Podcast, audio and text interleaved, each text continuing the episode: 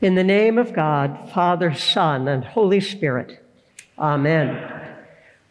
I'd like to invite all the kids who are here, these choristers and all those fabulous acolytes, to come. And those of you who are out in the congregation, if you want to come up, come join me. Hey, Winston. Great.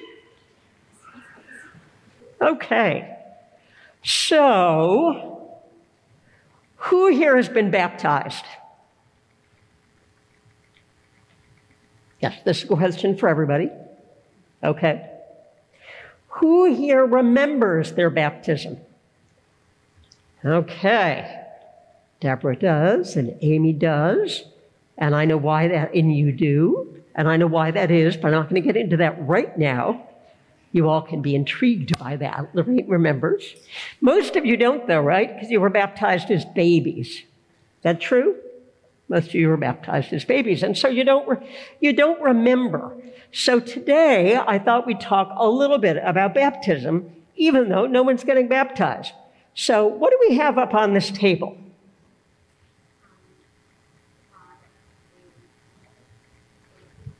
We have water. Where's the water? I don't see any water. Oh, it's in here. Yes, it is.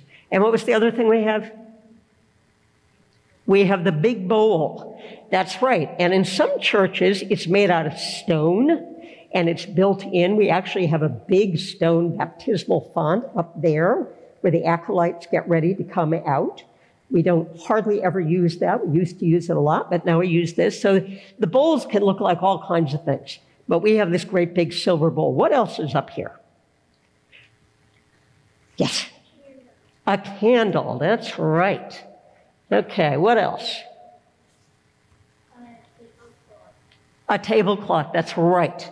And that says that's something Altar Guild puts on to say this is an important thing we're doing. We have a big cloth on top of the altar for the same reason. Nora.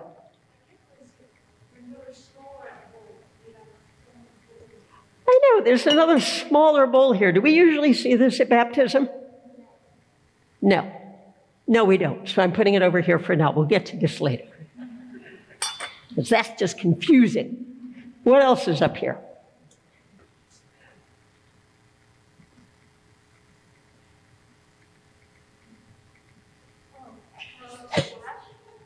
What? Nope. Here. All kinds of things. That? Can you tell what that is?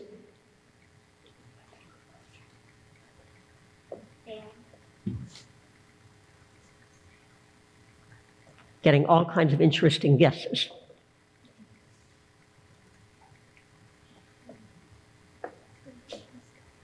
Nora.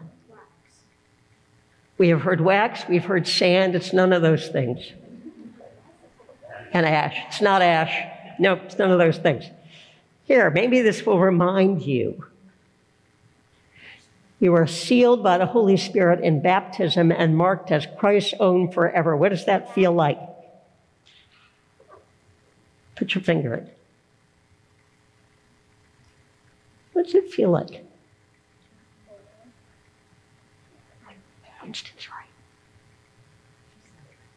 Oil. It's oil. Yes, we had a little help here, which is always good. We need help at baptisms. This oil has a special purpose. We'll get to that in a minute. And the last thing that we have up here is a pretty silver shell. You know what we use that for? Yes. For putting the water on the baby. That's right. You don't have to have a pretty shell. You can use your hand you can use something else. So, but we have a pretty shell because the shell is the symbol of St. James. So, who wants to come up here and pour this water for me? Come on up. Come on. Tell me your name. Jackie. Okay, pick this up. It's heavy. You might need two hands. Okay, and into the bowl. Yep. Keep going. There's a lot of water in there.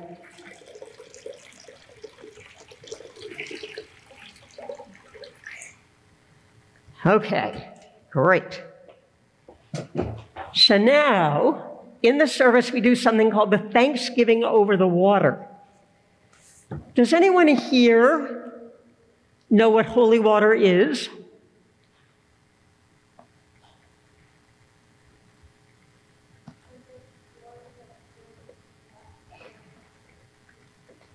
Water that has been blessed by the priest. Yes, thank you very much, sir.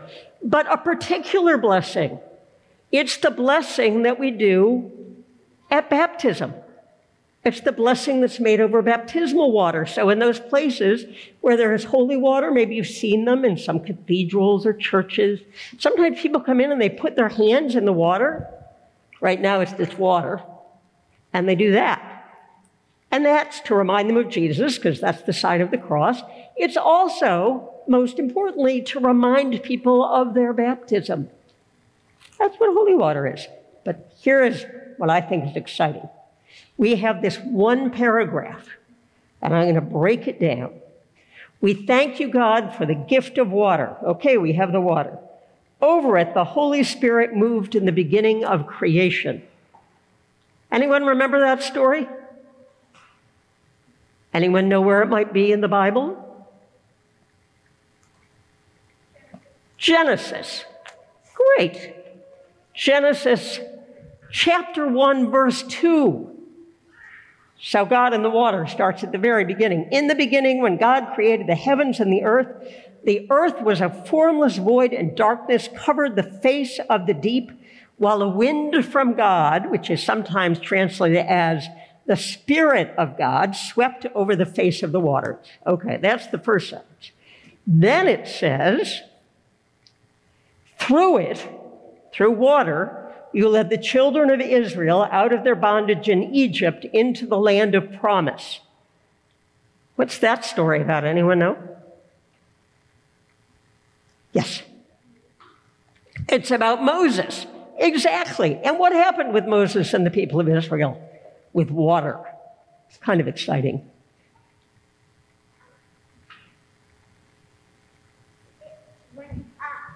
It went up. Exactly right the water went up, the Red Sea, and that's in the book of Exodus. And here we go. Moses stretched out his hand over the sea, chapter 14, if you want to know. The Lord drove the sea back by a strong east wind all night and turned the sea into dry land, and the waters were divided. The Israelites went into the sea on dry ground, the waters forming a wall for them on their right and on their left. Exactly.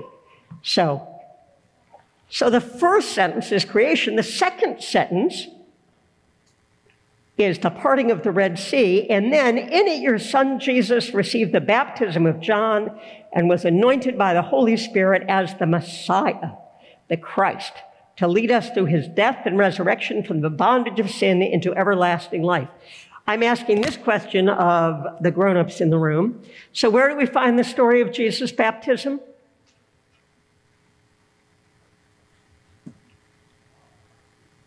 Say it louder, Nadia.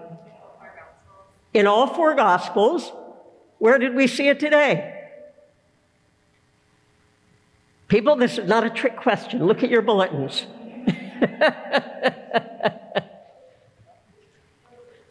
Luke. What chapter in Luke?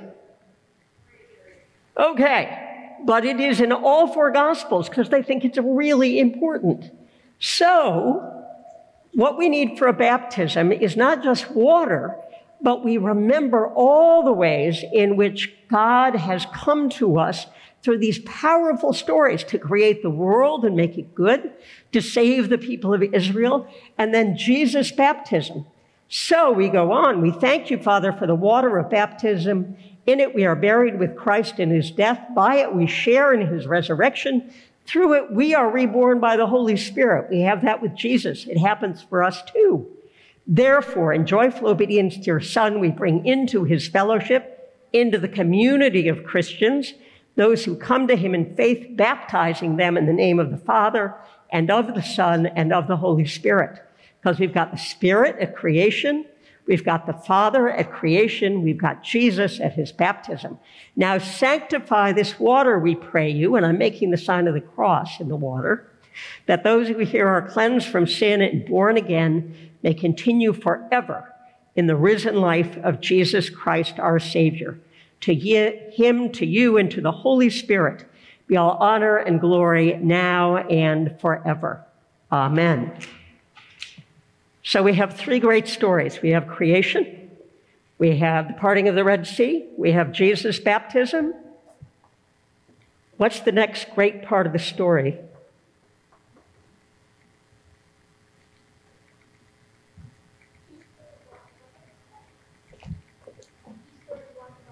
Nope, it's not Easter and Good Friday. And that's essential to the story Jesus' death and resurrection. The great part of the story is you.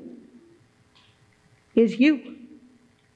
Jesus and God have done these amazing things created the world, led people out of bondage into freedom, had Jesus baptized, and now you.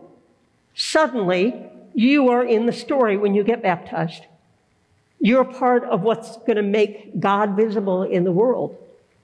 Like the Spirit did over the water, like the parting of the Red Sea did, like Jesus' baptism, death, and resurrection did, and now what you do to show Jesus and to show God's love in the world. You are the fourth part of the story.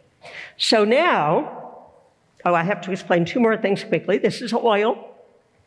We make that sign of the cross, as I did, and say you are sealed by the Holy Spirit and marked, marked as Christ's own forever. This is the oil that's blessed by the bishop, so we remember you're not baptized into St. James. It's nice to be baptized at St. James, but you're baptized into the whole wide church, wherever it is.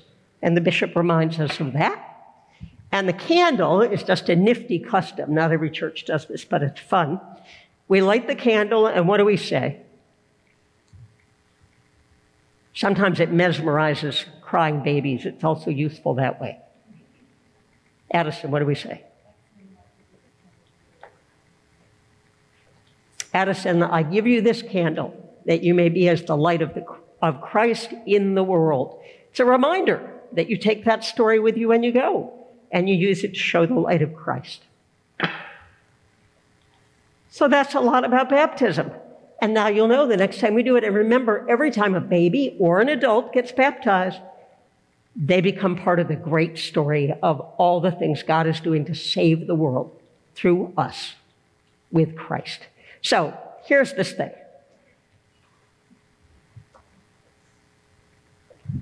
You take this, you fill it with holy water. Look at that. And then, very shortly, we're going to splash everyone in this congregation, including all of you, with this water because we're all going to renew our baptismal covenant and remember that we have joined God's great story of love for each of you who are beloved sons and daughters and for the world. Amen.